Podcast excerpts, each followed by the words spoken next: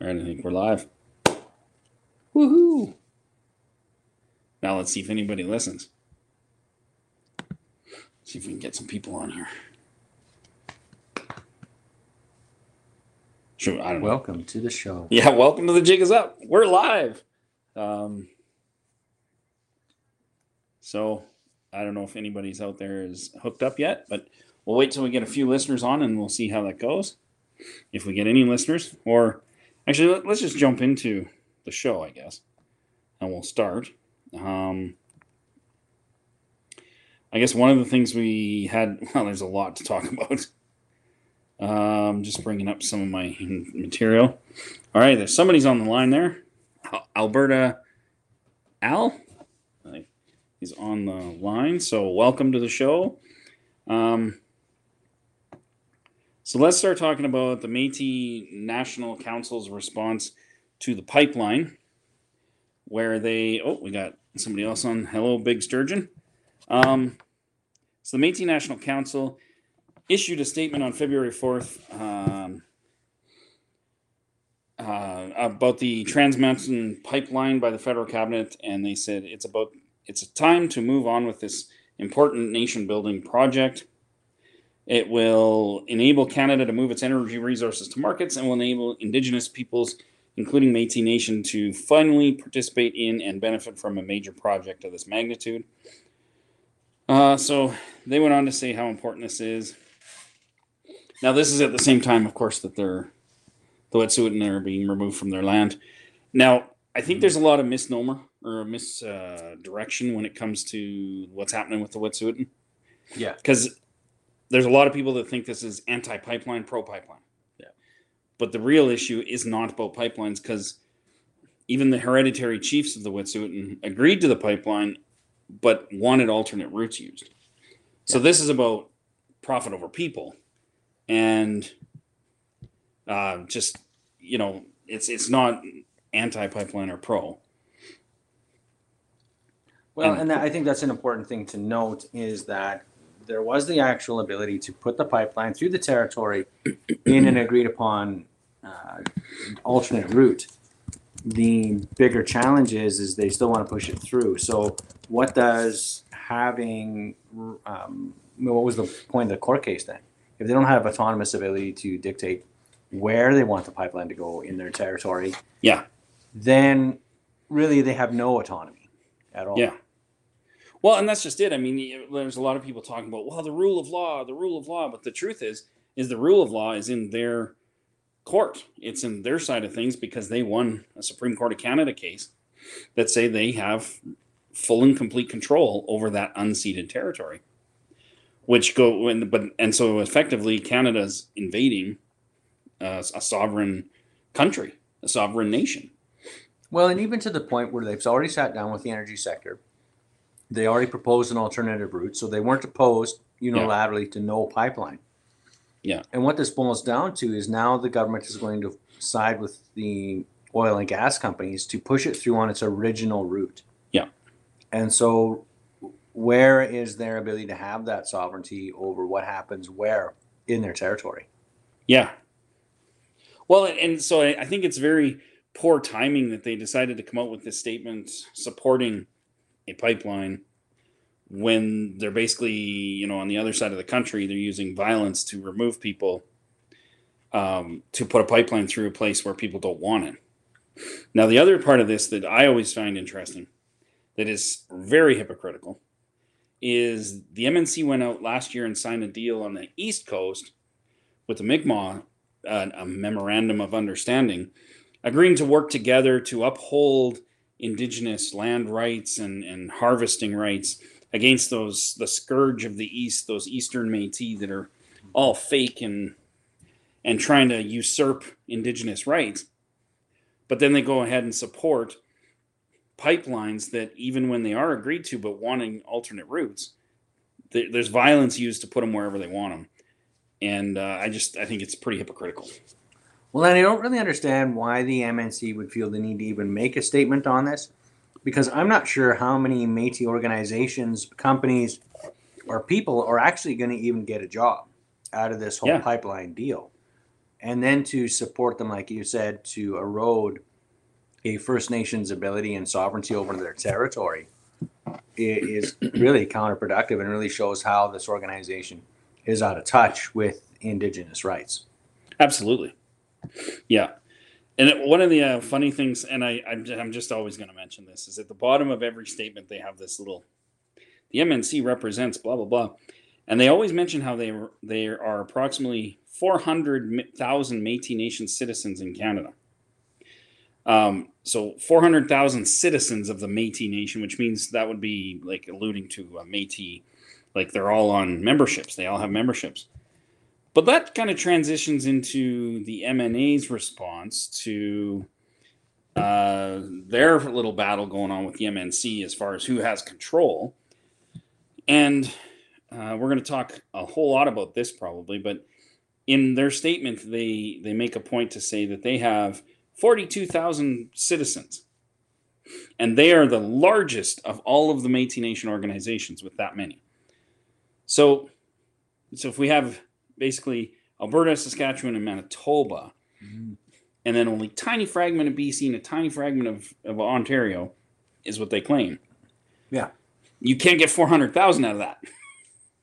So even if you said that, let's say Alberta was bragging, and let's pretend Alberta, Saskatchewan, and Manitoba all had the same numbers, BC and Ontario had half as much each. Yeah. But that's only 168,000 members across their entire blue blob map. So where do you get 400,000? Yeah. It's a it's just a slight discrepancy. Which, You know, I'm only going to inflate this by about 300%. well, and it just goes to show they're using Statistics Canada data to brag about Métis citizens. But what they then they go on to ignore uh, Statistics Canada when they talk about Métis and all the other provinces. Mhm. which you know that's a whole ball of, like ball of wax there because then you just start getting into well what about the red river métis that might have moved there to other provinces and now aren't represented by anybody blah blah blah so it's it's just kind of a, a running joke i think for me that they keep claiming this 400000 people but Yeah, it's it totally is again this hypocritical position of saying we represent all Métis people, and that's on a Stats Can number. But when you look at their actual registries, even in Alberta, there's only forty-two thousand. But we know from Stats Can that there's just over hundred thousand people who self-identify as Métis. So Yeah. there's such a fictitious back and forth. It's like they want to pick whatever facts they want. Yeah. To make themselves look good.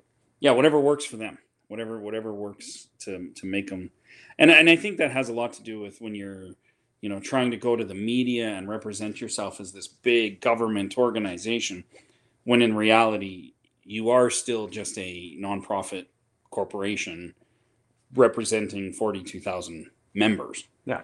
and legally that's what you are cuz even the agreements they've signed to be called governments by the Canadian government rely heavily on the fact that you need to have a constitution and there's loopholes you got or there's things you got to jump through Mhm. and they haven't done any of that No.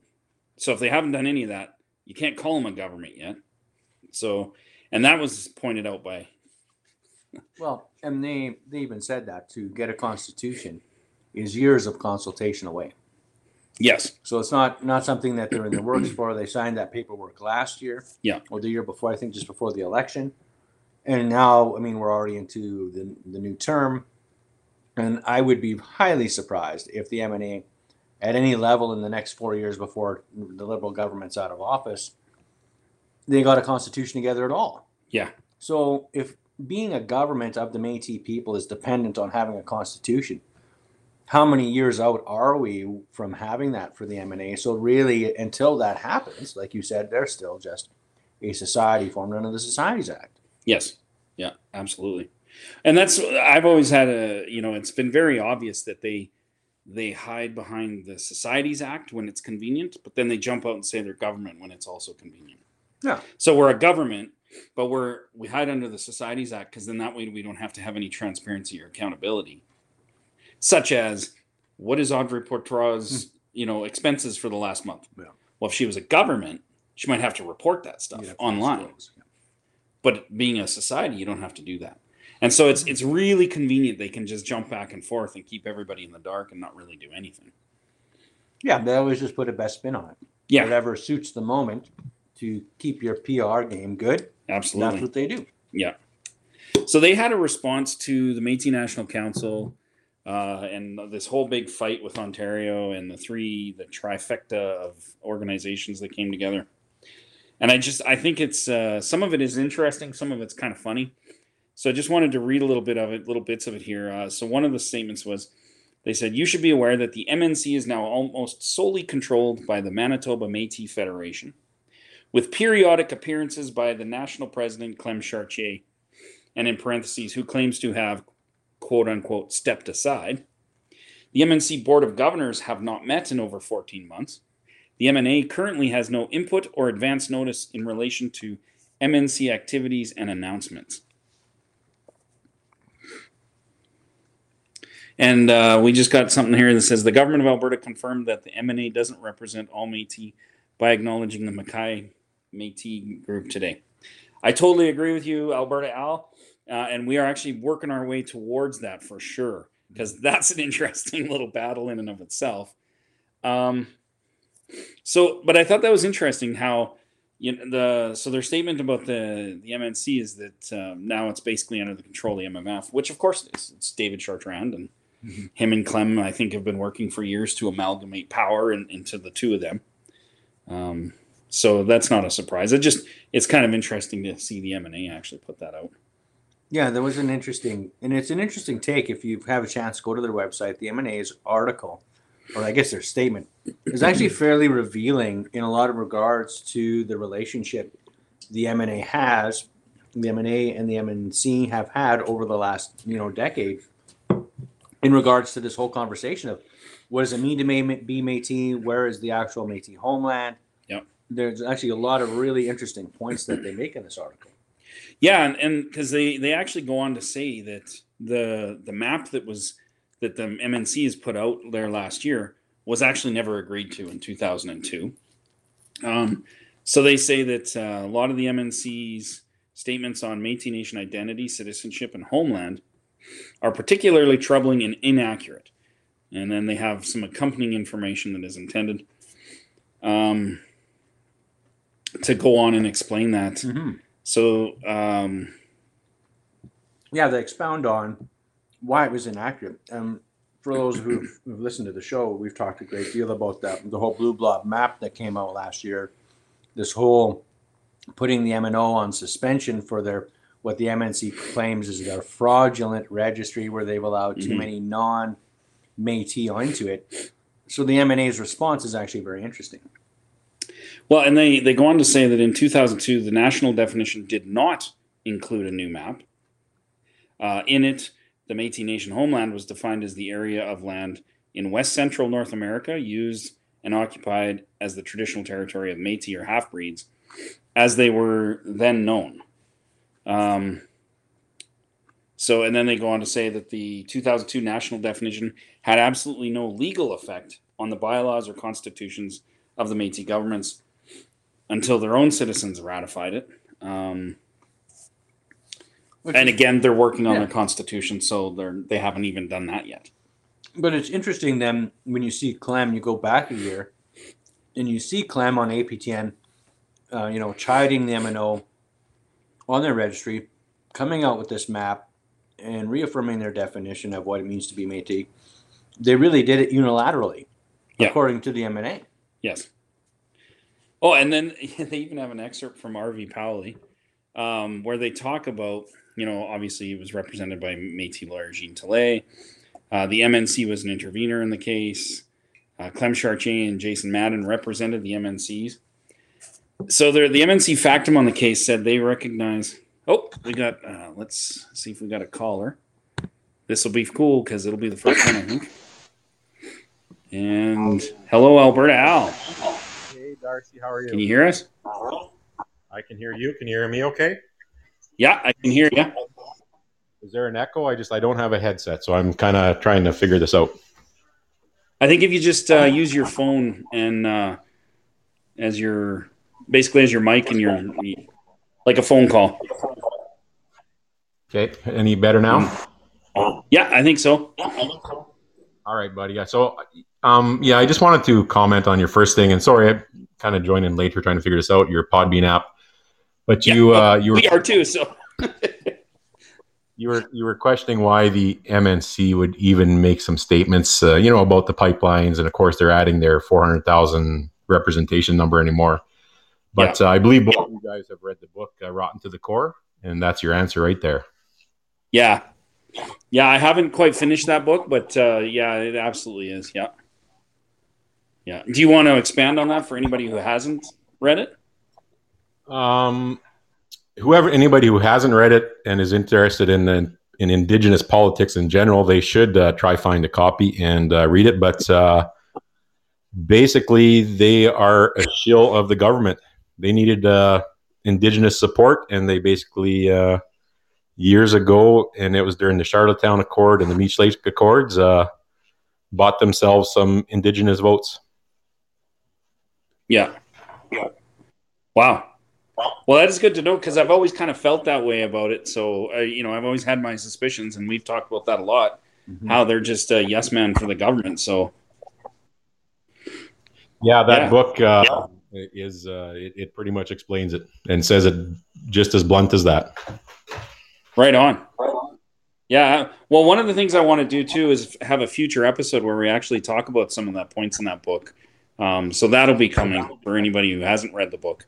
Um, and I'd even love to get the author on. So we're going to try to reach out and get her on as well. Excellent. Yeah. Well, thanks, man. No worries. Uh, I don't know if you can mute me or uh, if I just stay online, but uh, I'll, I'll kind of list, keep listening. Well, I think I can disconnect you, but you can call back in if you want. Okay, that's fair enough. I, I won't be insulted if you hang up. All right. Thanks for the call. Thanks for yeah, thanks for calling in, man. And call in again if as we go. Sounds good. And we'll try to put a link to that uh, book and the author in the uh, description on the podcast and when we post it to YouTube. Yeah. And now I, it may cut you off. I'm not sure. I've never done this, so I'm gonna hit yes and see. Okay, so, but he's still listening. Okay. So the MNC uh, with their uh, yeah, we'll definitely get on that book and, and provide links for it. But um, and going back to the MNC, they talk about how the MN their statement in RV Powley is the MNC agrees with the conclusions of RCAP report that Sault Ste. Marie community is one of the oldest and well recognized communities within Canada. So that's the Métis National Council saying that back in RV Powley. Now they're saying Sault Ste. Marie is not a Métis community, never was, never will be. Falls well outside the definition of the Métis homeland. If only there was a word to describe that, they called hypocrisy. Yeah, and I think that the real truth is, is like when when uh, Clem was on APTN uh, last year, is and we did a video on YouTube about this. Is the idea of uh, the the identity that comes with the term Métis. So if you call yourself Métis, last year the uh, Métis National Council took the position that there were indeed Métis people, mixed blood people outside of the Métis National Council's new map in you know last year but they weren't Métis Nation people, Mm-hmm. and thus weren't re- you know they didn't have the the representation within inside that framework. Yeah, And I think it, it's good to know that there has been that shift within the MNC framework last year. It's interesting that we see now that the MNA says that was absolutely just a unilateral decision that did not include any of the provincial organizations. Yeah, absolutely. I mean, they go on to say how um, in 2015 the MNC um, began to narrow and reinterpret the national definition, uh, but that they didn't provide any advance notice to the pro- pro- uh, provincial organizations, which means they had no opportunity to consult with their citizens on these resolutions. Um, and they passed these resolutions on the narrowest of margins. They said. Um, so it's a lot of a lot of shady things basically going on.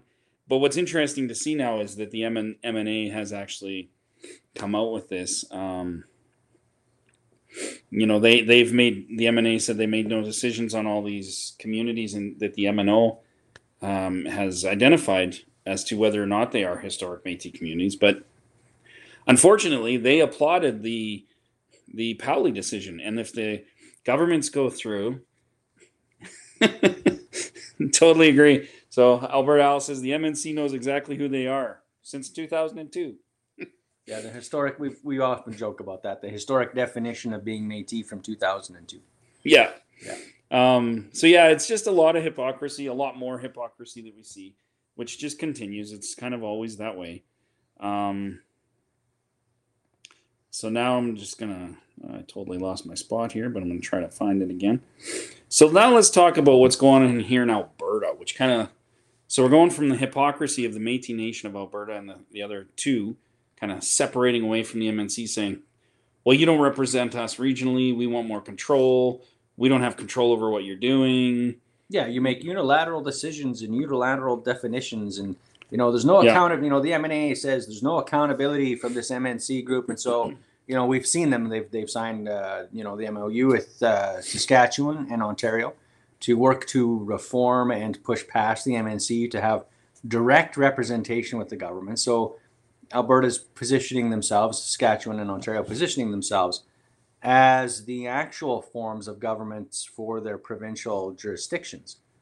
And so it's kind of interesting. So then when you look now, when we have a uh, new statement that came out from the Métis Nation of Alberta talking about Darcy, the Fort McKay and, and all these organizations leaving because they want control because the MNA doesn't represent them and makes unilateral decisions.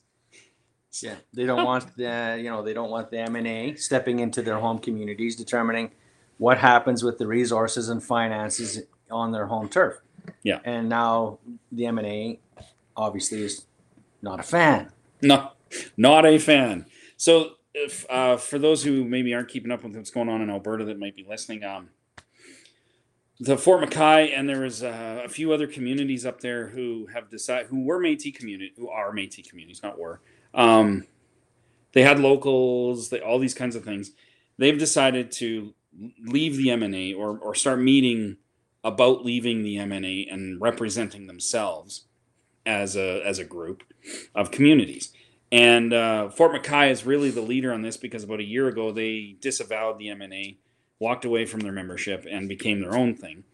Um, and of course, the MNA plays this off as though they've they've stolen the local Métis local, the MNA local from the MNA along with its resources. along with its resources. However, Fort McKay has been all on their own for years, building up companies and and developing their own you know industries and resources and jobs and land and buying land and doing all these things and setting up you know deals with resource companies and things like that. And whether you agree with all that or not is irrelevant. What is the point is they've kind of been doing all this on their own. And only now is the M&A stepping in going, well, I think we should have a little piece of that pie. So that would mean that the money flows to the M&A either first or a good chunk of it goes there Mhm. rather than going into these communities. And as we can see and honestly say with Conklin, the M&A has done nothing to provide housing, to provide resources for co- communities up there. Well, and it's it's about the MNA saying that the only power that has the jurisdiction to deal with resource companies is the MNA. Yes. So if you're Métis in the province of Alberta, and there's something that's going to impact your community, the only person who should be sitting at the table is the council, the you know the presidency council of the the Métis Nation of Alberta. Your local will probably just get a note in the mail about what happened. Yeah. And one of the interesting comments they made in their statement was um, uh, there are also some MNA local leaders who do not want to be accountable and transparent through our democratic self government. So they have formed unaccountable and privately controlled quote unquote Metis community associations. These associations are not part of the MNA or our self government. They will never be recognized as legitimate Metis governments because they are not part of the MNA and they are accountable to no one. Um, so I have a real hard time with that because they're accountable to their community. And if their communities, from what I understand, the communities decided to do it. They had a meeting, people showed up, they decided to vote out the MNA. Yeah. Um, But then on February, what I find funny about that is here we have the MNA saying, again, you can't be legitimate. You can't have representation. Yeah.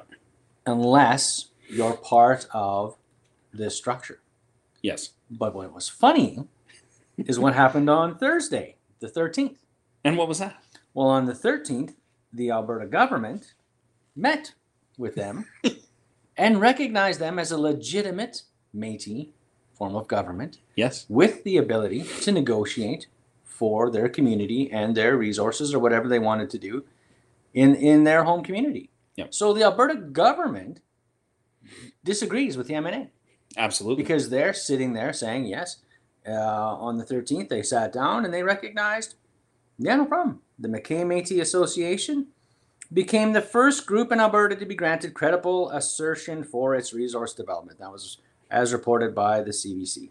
Yeah. So I don't know where the MNA got their information, but clearly, um, you know, the Alberta government is quite content to deal independently at the community level.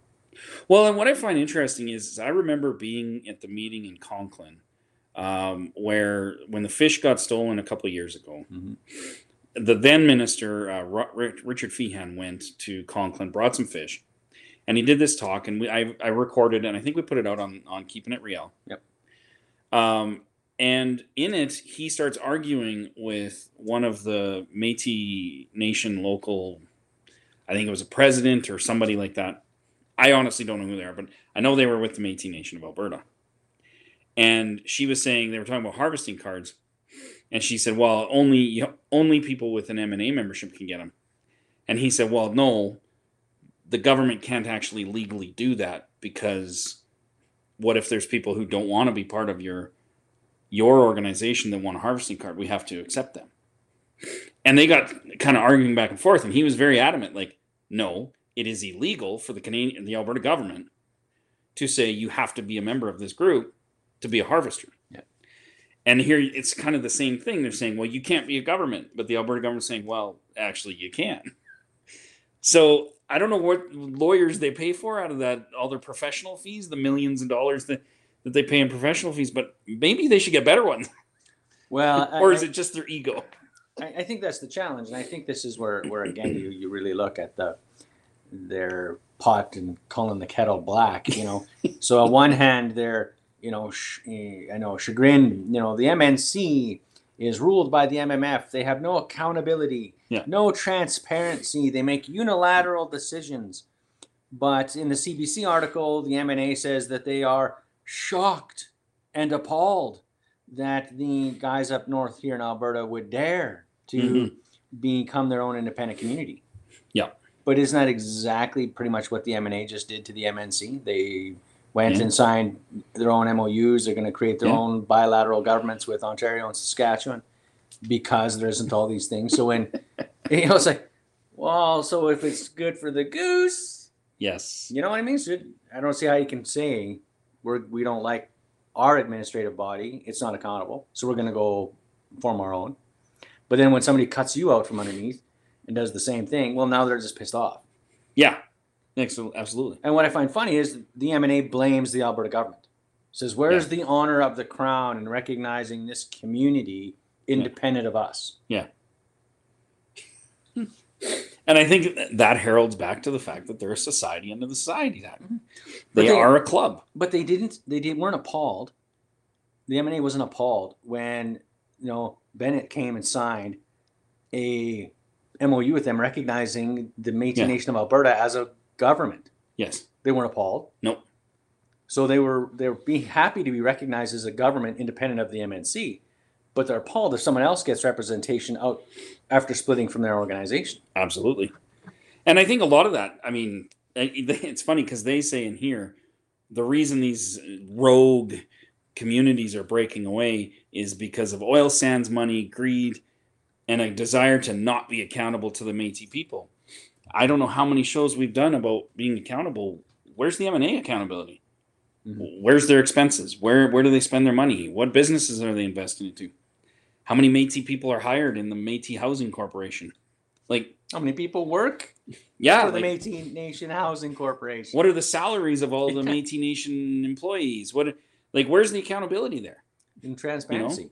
Like they they talk like at the community level. If you read the bulletin, they had 124 members of the the local there who all got together and made this happen.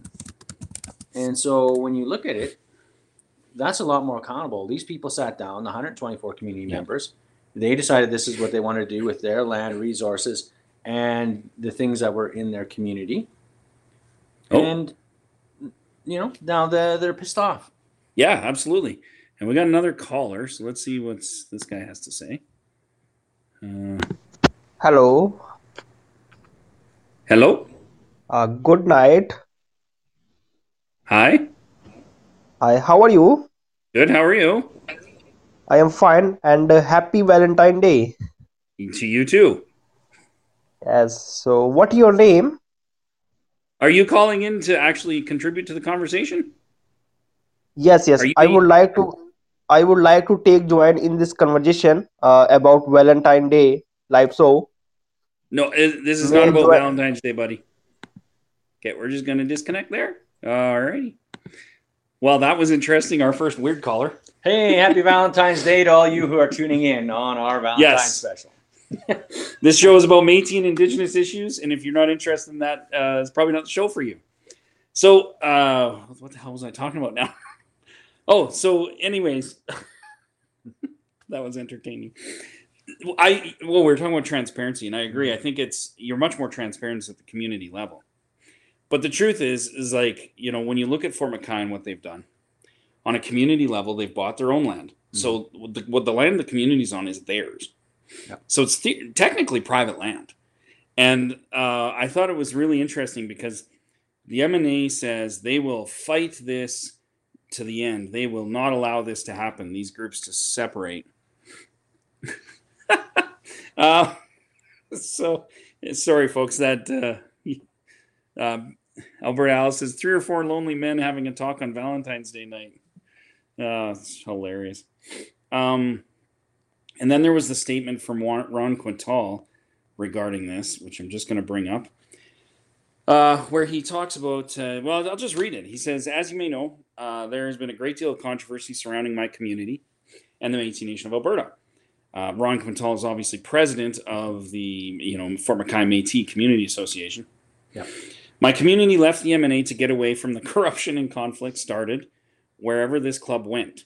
It was a very quiet first six months until the M&A tried to come into my community to attempt to divide it again. However, we had the RCMP ready to arrest the M&A provincial and regional club leadership for trespassing on the lands of the rights holders.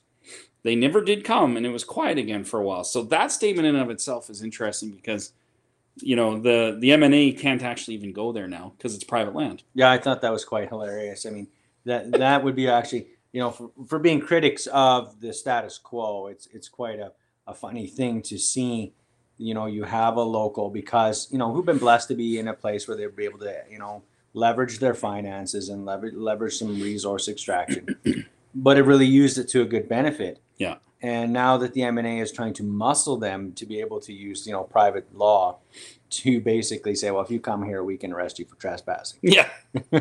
yeah, no, it's fantastic. And we're joined by John Jay. So, hello. Um, so then they, he goes on to say, now they are all over the region, causing havoc wherever they go. Why? So they can maintain control over their quote unquote local club chapters. Problem is, is that many are smart enough to no longer believe they're hot air. There, there are some who just aren't educated enough on the M&A to make a measured choice. But there are those who know the difference and still blindly push this archaic club on others. I do not judge those who believe they are doing right and really do care about making a difference. But then there are those who do the same thing over and over, expecting different results, blah, blah. Um, I will stand for those who seek a better path forward. So that was kind of Ron Quintal's, uh, I guess, rebuttal of their their statement. But it, it does, it. I mean, the fact that they're trying to muscle their way back into these communities if and and and they they you know they they always use undrip whenever they can the m&a but in undrip it says all Métis, or all indigenous people have the right to choose their representation mm-hmm. so that would mean that by that i would guess that there should be options Well, and, and we've talked about that before. Yes. Um, the MNA, in and of itself is a society under the Societies Act.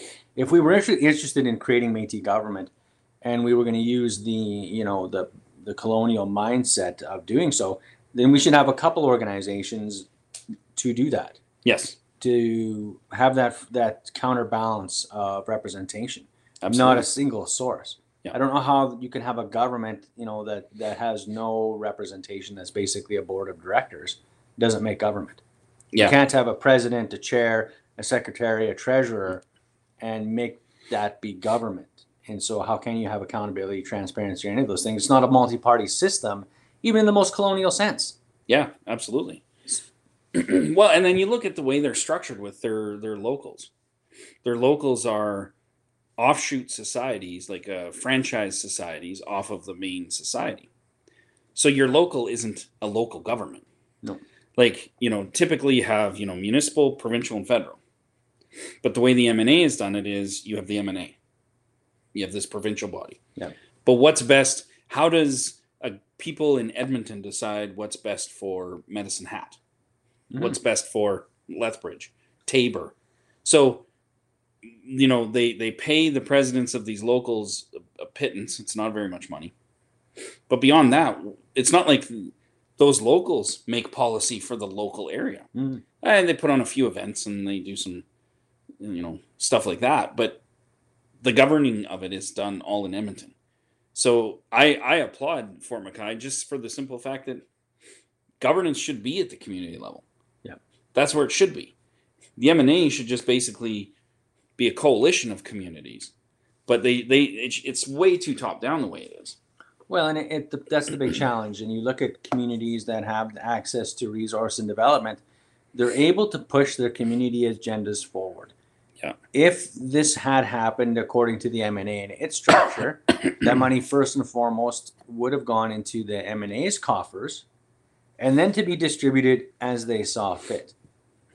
Yeah, This provides no community the direct ability to ever better themselves to any degree.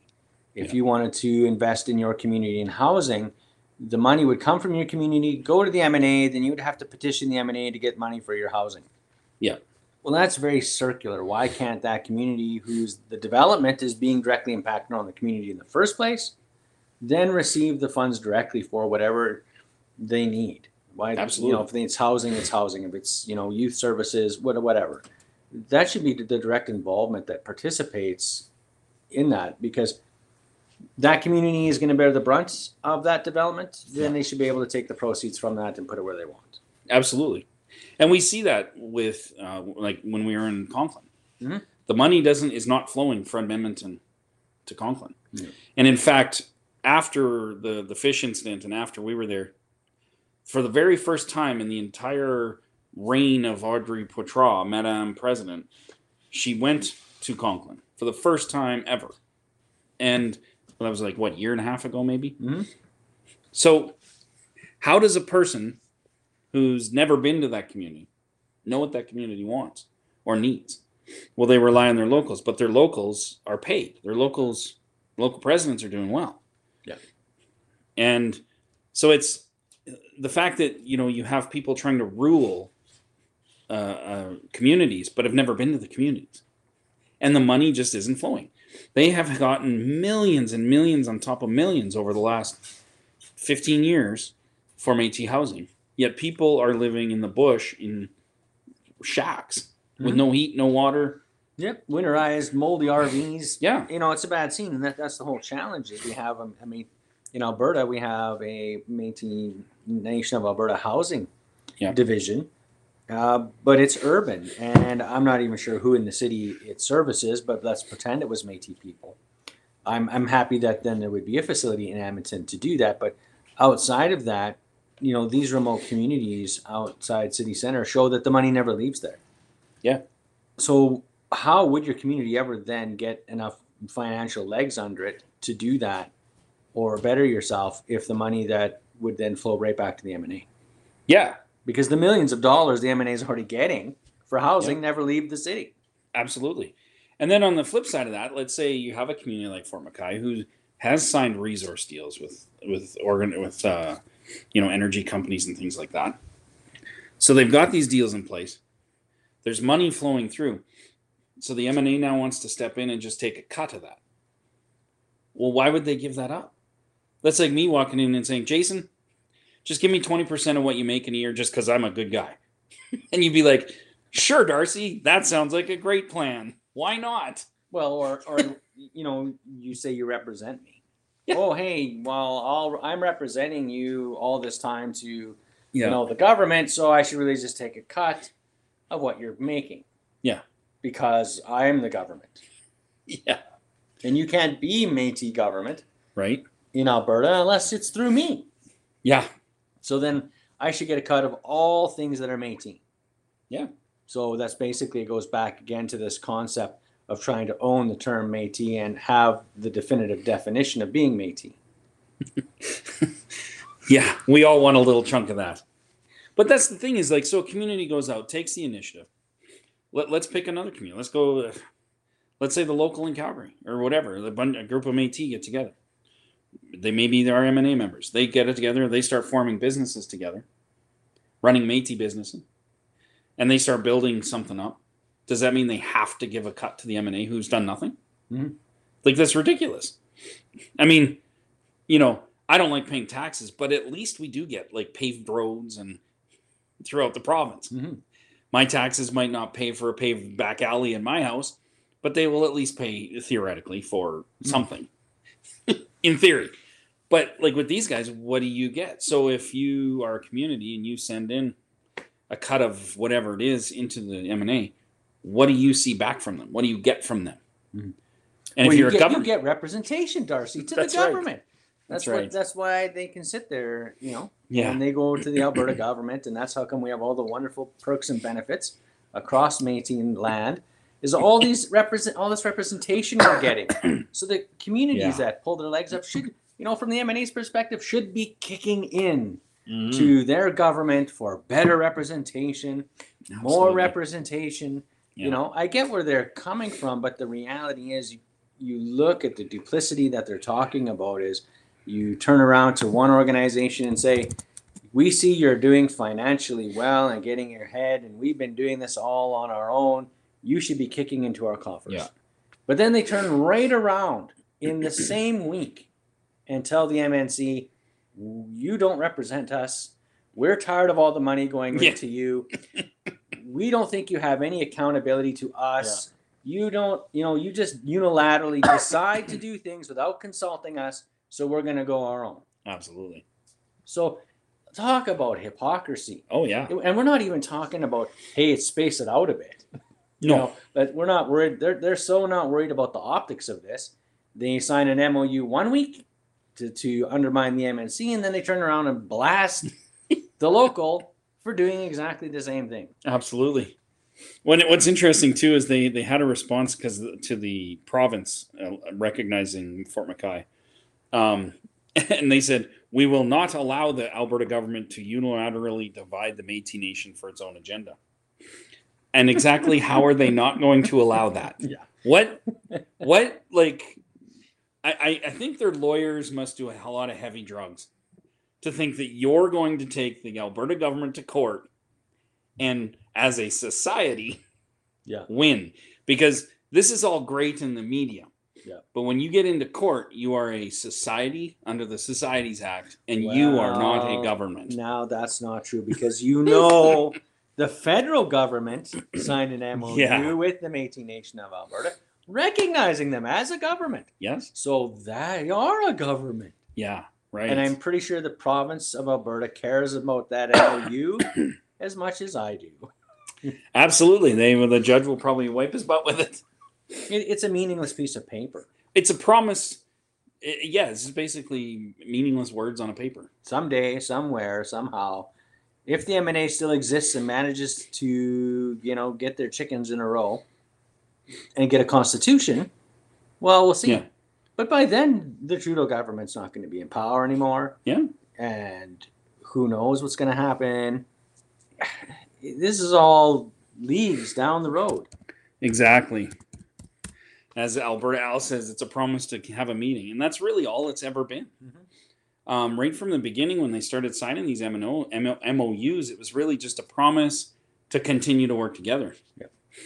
But like the funding and like everything else, next government comes in, they don't have to live to those promises. They're not legally binding. No.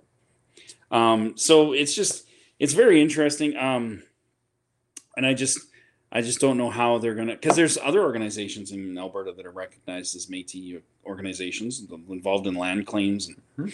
I think the North Slave Métis Alliance is one of them. Yep. Uh, and then there's the territories, the Métis Nation of Northwest Territories. Yeah, they got a land claim. Yeah.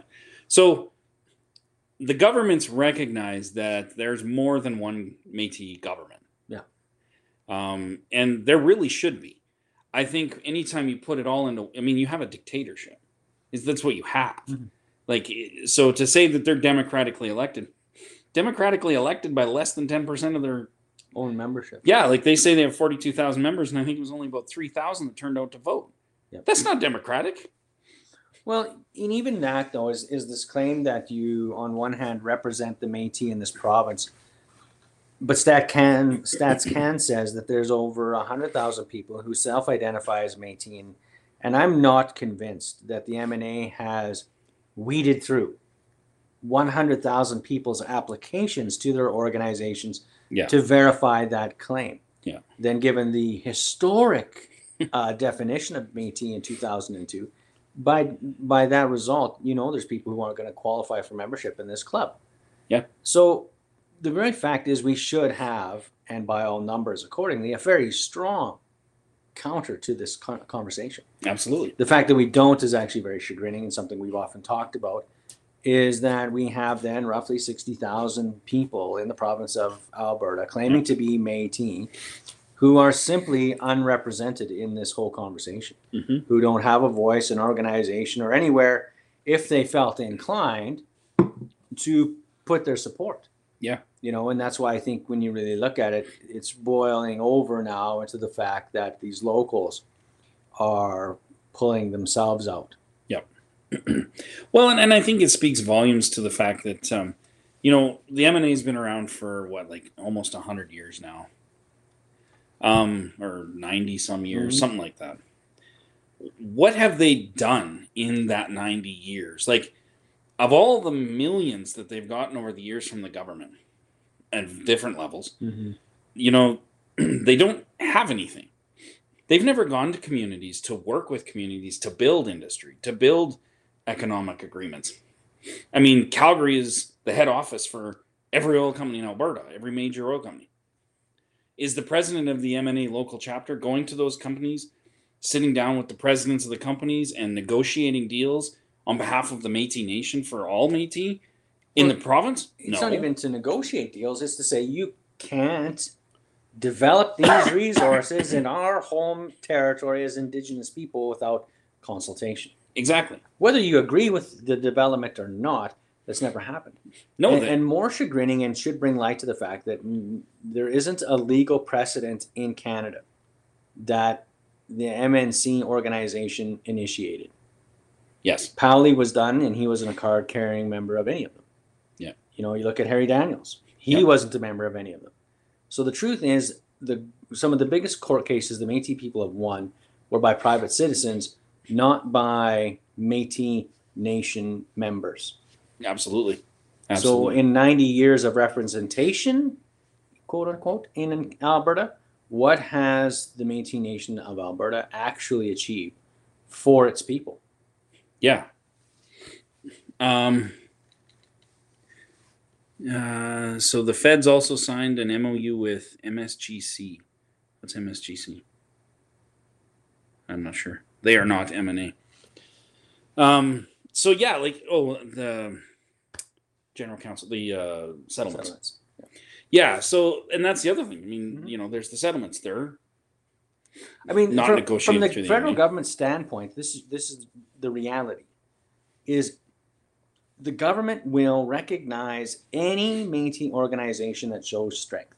yes, So if you look at the settlements, the settlements first became an act in Alberta, and now because they are, the federal government recognizes them. yes, Anytime Métis people could pull themselves together enough to form another organization and get those kinds of numbers, I totally believe the Alberta government, the federal government, the whatever you know, Saskatchewan government, whatever territory or jurisdiction you find yourself in, would recognize it because they honestly don't care. They have and are willing to recognize whatever organizations show strength. Yes. And, and it's a sad day that we haven't been able to cohesively unify at that front and take advantage of that point. Yeah, absolutely. And I think it, I, I mean, on a, you know, the more positive side of this is I do, I, I think uh, what Ron said in his statement was, was very accurate where people are starting to wake up and they're starting to realize like, well, what has the MNA done? You know, I, I don't know how many Métis Nation of Alberta members I've talked to that when you ask them, well, what is what does your card get you? And they go, well, I don't know, it sits in my wallet. Well, so if, if you don't know what they're you're getting out of it, a why would you vote? Why would you be active? Are they really representing you? And I think people are starting to wake up and go, why am I supporting this organization when you know my community is starting to do this or this group over here is doing this? Like, and I I really think the a lot of this was the, a lot of this was back when they brought up that blue blob map Mhm. and said, well, you might be Métis, like you said earlier, but you never be Métis Nation. Well, I think I, I hope that a lot of people went, oh, so I don't have to be part of this crap, this whole cartel structure. I can go and be Métis, but somewhere else, and I think that's what you're going to see. Well, I think it really is inevitable, inevitable because you look at communities, and especially ones, those special communities that have government recognized uh, historical status. Yeah. So if you're in Sault Ste. Marie or you're up north in Alberta or wherever, you're going to see that as these communities realize their ability to assert their own legal standing, they don't need these overarching representative organizations. Yeah. Because they can do what's best for them. the other thing Absolutely. we see is how restrictive, like especially in Alberta, you look at like the Powley decision, how it's implemented. You have Métis people who, by definition, are a highly um, migratory people. We've, you know, we've Yeah. moved all over the place, yeah. and yet when you come to exercising your harvesting rights, Yeah. you're limited to 160 kilometers as the arrow flies to your home community. Yeah. So if you and I happen to, let's say, be in Lac St. Anne and that was our community, well, you better not ever move. Yeah. And if you ever decide you want to go hunting, you can only do it there. So Mhm. if you're in Calgary, well, you're out of luck, and I'm in Whitecourt, so I'm out of luck. We'd have to drive. Yeah. To our home community to go do that. Absolutely. And I think Métis people are waking up to this fact. I think these communities are, are waking up to the fact that they're autonomous over the ability to implement and combat these problems. Yeah. Well, and and I mean, you you know, you look at what again what Fort McKay has done. I mean, they they not only bought all the land that their community is sitting on, but they also bought uh, an old hunting fishing lodge, tourist kind of retreat place Mhm. uh, that wasn't being used. They bought that, and they're going to turn that into a traditional hunting space. Because from there you can go out and go hunting, and Yeah. so. But again, if this if Fort McKay can do this stuff, so let's say in the last twenty years, is really when they built this all up. What has stopped the Métis Nation from doing these exact same things in communities all over Alberta, with the with the I would say probably hundreds of millions of dollars they've gotten from governments. Well, now, Darcy, that's why you have the Métis crossing. That's right. I forgot. What was I thinking? But again, what's funny about that is that was a, a funded program. That's not something that came Yep. from the Métis Nation of Alberta's resources. No. No, it, didn't, it wasn't money they generated. It was it was a grant money, and and these Yeah. kinds of things that came in again from a colonial government level to fund these projects, where you're looking at like a lot of communities don't have access, and so they're on their own to try to pool their resources and do what they can. And not every community is lucky enough to be sitting on the edge of the oil sands. Yes. So it's not always easy to pull your communities together to to kick these projects forward, and I think that's where we're going to need more unity and more cohesiveness as on the community level, one community to the other, Yeah. to make real progress. Absolutely, absolutely, and I, uh, you know, it's it's pretty sad because you know when we we ran, uh, we had a kids youth camp that one year, and we talked about how you know that was the Métis Nation's never done a youth camp, Well, they they've done one since, Mhm. but it's it's kind of constant with that. It's like every time you turn around, it's like, well, they don't do that. Well, they don't do that. Well, they don't do that. They've never done that, but they've got all these funds. So, and again, you want to talk about transparency and accountability? Where did all the money go? Yeah. And uh, and, and for me, it just always comes back to this accountability and transparency with everything they do. It's like, how would any community trust them when you don't even know how much Audrey gets paid? Or Well, and then you look at the value system. So if you're part of an organization and you're you're part of that that group, whether on the community, provincial, or federal level, at some point it should reflect the value system of of us as Métis people. So if you're a Métis person, what are some of the biggest things we've heard over the last couple of years of us traveling around Western Canada? You know, we, we talk about where's the promotion of culture, Yeah. you know, the preservation of language, you know, where where's the abilities Absolutely. for the handing down of our traditions from elders? Where are the where are these mechanisms handing you know taking place? And Yeah. we really for the millions of dollars that are being pumped into these organizations, because it comes with governmental strings attached, these organizations like the MNA have for 90 years turned a blind eye to everything that makes us Métis. Absolutely. Yeah, I had to laugh a couple years ago there. The M&A was they put a thing out on their social media and stuff saying, "Hey, does anybody know how to build a Red River cart because we're looking for someone that knows how to do that." And I thought, "Well, isn't that funny that you're the government and you represent the culture, but not one single person there has any clue how to build a Red River cart." Well, and, and that was Like- so so betraying though the fact that you have all these locals, and Yeah. all you know you're supposed to have all these forty thousand members Yeah. that you have accountability to, you know. So they write this big letter to the government saying to the MNC saying, well, we didn't get consulted, our Yeah. membership didn't get consulted, they just unilaterally did this, but they're so connected to that membership list, Yeah. so plugged in to their locals, Yeah. That they had to blindly post on social media, "Hey man, can anybody like help us out with a cart?" Yeah. Like you like, what's even- next? You're gonna say, "Hey man, can you anybody know how to weave a sash anymore?" Well, and that's you know, it's just it's it's really hilarious. I think um I don't know, I think we've kind of, you know, you can go on and on and on about this. I mean, the the hypocrisy that just goes from one side to the other. And they just it's and the fact that they don't even see it or they I don't know, maybe they do see it and they just don't care cuz they they haven't had to care for 90 some years.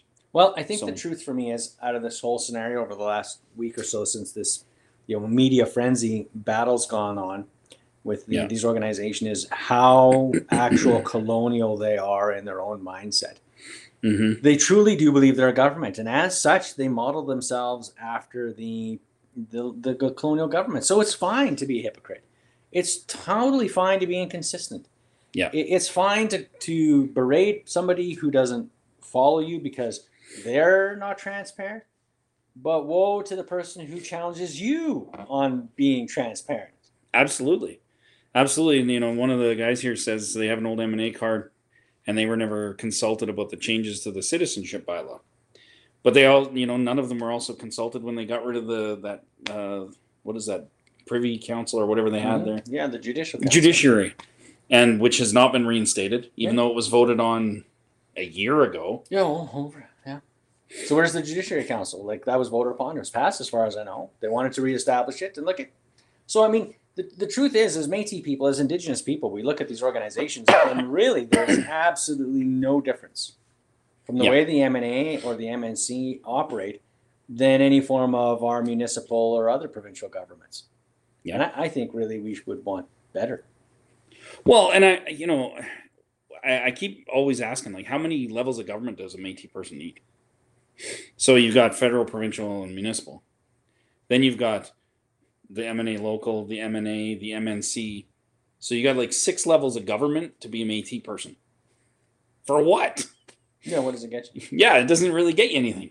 And I- would have uh, no problem with those same, you know, du- duplicity inside of the Métis world, where I had my local and I had my provincial and I had my federal. If I could honestly say there was real representation there, Absolutely. you know, if I went to my community meetings and we were talking about land and water and mm-hmm. rights and protecting the fish and the waters and hunting and harvesting, you know, if that was happening at the local, and then our locals were getting together to push that on a provincial agenda, Yes. you know, I I get there. Hey, that makes good Yeah. sense. But at the same time, ninety years down the road, we are that, that hasn't happened, and Yeah. in the foreseeable future, and I'm not getting any younger. Yeah. I, I don't I don't see this you know getting resolved anytime soon with these guys at the wheel. No. And I think it's pretty sad that, you know, you have uh, the, the Alberta government and the federal government can seem to get things done faster than these M&As, the, the cartels. Yeah, I mean, the province of Alberta's had a harvesting program for decades Yep. that you could just apply to, and if you qualified, well, that same program is now what the M and A quote unquote negotiated. Well, what did you do for ninety years? Like, you negotiated the same program the government's had for over a decade. yeah, that was and that was Like, all based on the Powley's decision. So it was Yes. really a non. I mean, let's face facts. It, we're going to use their lingo. It was a non-nation member who brought about these prevent the provincial implementation of harvesting rights for Métis. Yeah. Not not any of these organizations. So where does where does the true heart of Métis people lie? Where does its future lie? Where Mhm. where does you know it relies with individuals. Absolutely, it, it relies on the community level. Mhm. And I, unfortunately for the M and A, I think there's more accountability in, on the community level than there ever would be on a provincial or federal level. Oh, absolutely. And I mean, uh, for me personally, I'm hoping that the reality is is that these guys in northern Alberta will start to set the precedent for a, a reform of a community first Yeah. organization. I still- I would love to see more communities break away and then reform as as community equals. Yeah, absolutely. Well, and I think, you know, I think, I hope that people are starting to wake up to the hypocrisy, are starting to wake up to the fact that the, these guys are just money pits. They really are just yes, yes votes for the governments. Mhm. Um, they don't oppose anything real substantial that the government does.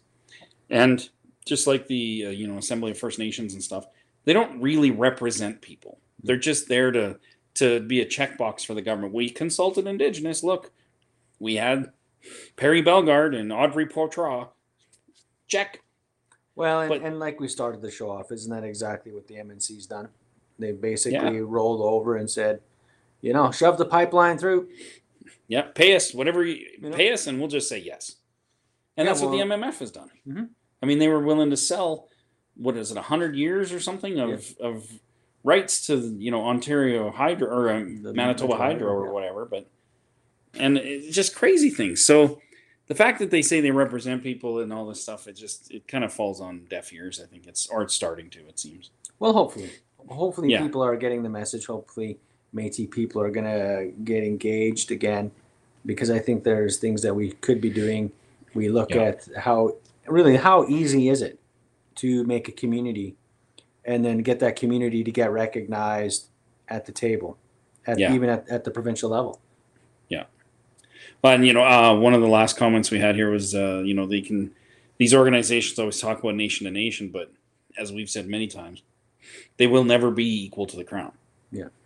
So, um, I don't know. I, I hope that I hope that you know shows like ours, as as Alberta says, oh, the conversation's changing thanks to guys like us. I hope so. I hope people are waking up and going, "What is in my wallet? Why why do I need that? What is it for?" uh, maybe maybe more communities, bigger communities. Like maybe there needs to be a separate community in, in Calgary and Edmonton, and to start businesses, to promote in Métis youth into starting businesses, to do things like that. When the M and A sits there with their thumbs up their asses, doing nothing for not much of anybody, except for their employees. Well, and they only do what they're funded to, and and that's the Yeah. real challenge. It's the things that they're not funded to that are, are really the most critical. You talk about Mhm. language, you talk about culture, you talk about history, and you talk about pressing for our rights. These things all have for 90 years now been outside of the the cartel's purview, and I think it, it- we need, as Métis people, I think people are waking up to the fact that we need to take that back. Absolutely. Well, I think it's uh, that's probably a pretty decent one hour live show. So I want to thank everybody that was listening. Um, and so hopefully we can do these more often, maybe once a month or something like that. Um, and yeah, have more callers in and, and see get more opinions. Obviously, I won't title it as Valentine's Day show next time because Yeah, probably not. we'll get weirdos on, but uh, we'll try to avoid the weirdos next time. but I do thank everybody for listening. We'll publish this as a podcast episode, um, and uh, I can't account for sound quality, so we'll go from there. But uh, Thanks for tuning in. It's been great. yeah, so I guess uh, until next week, uh, that's it. The jig is up.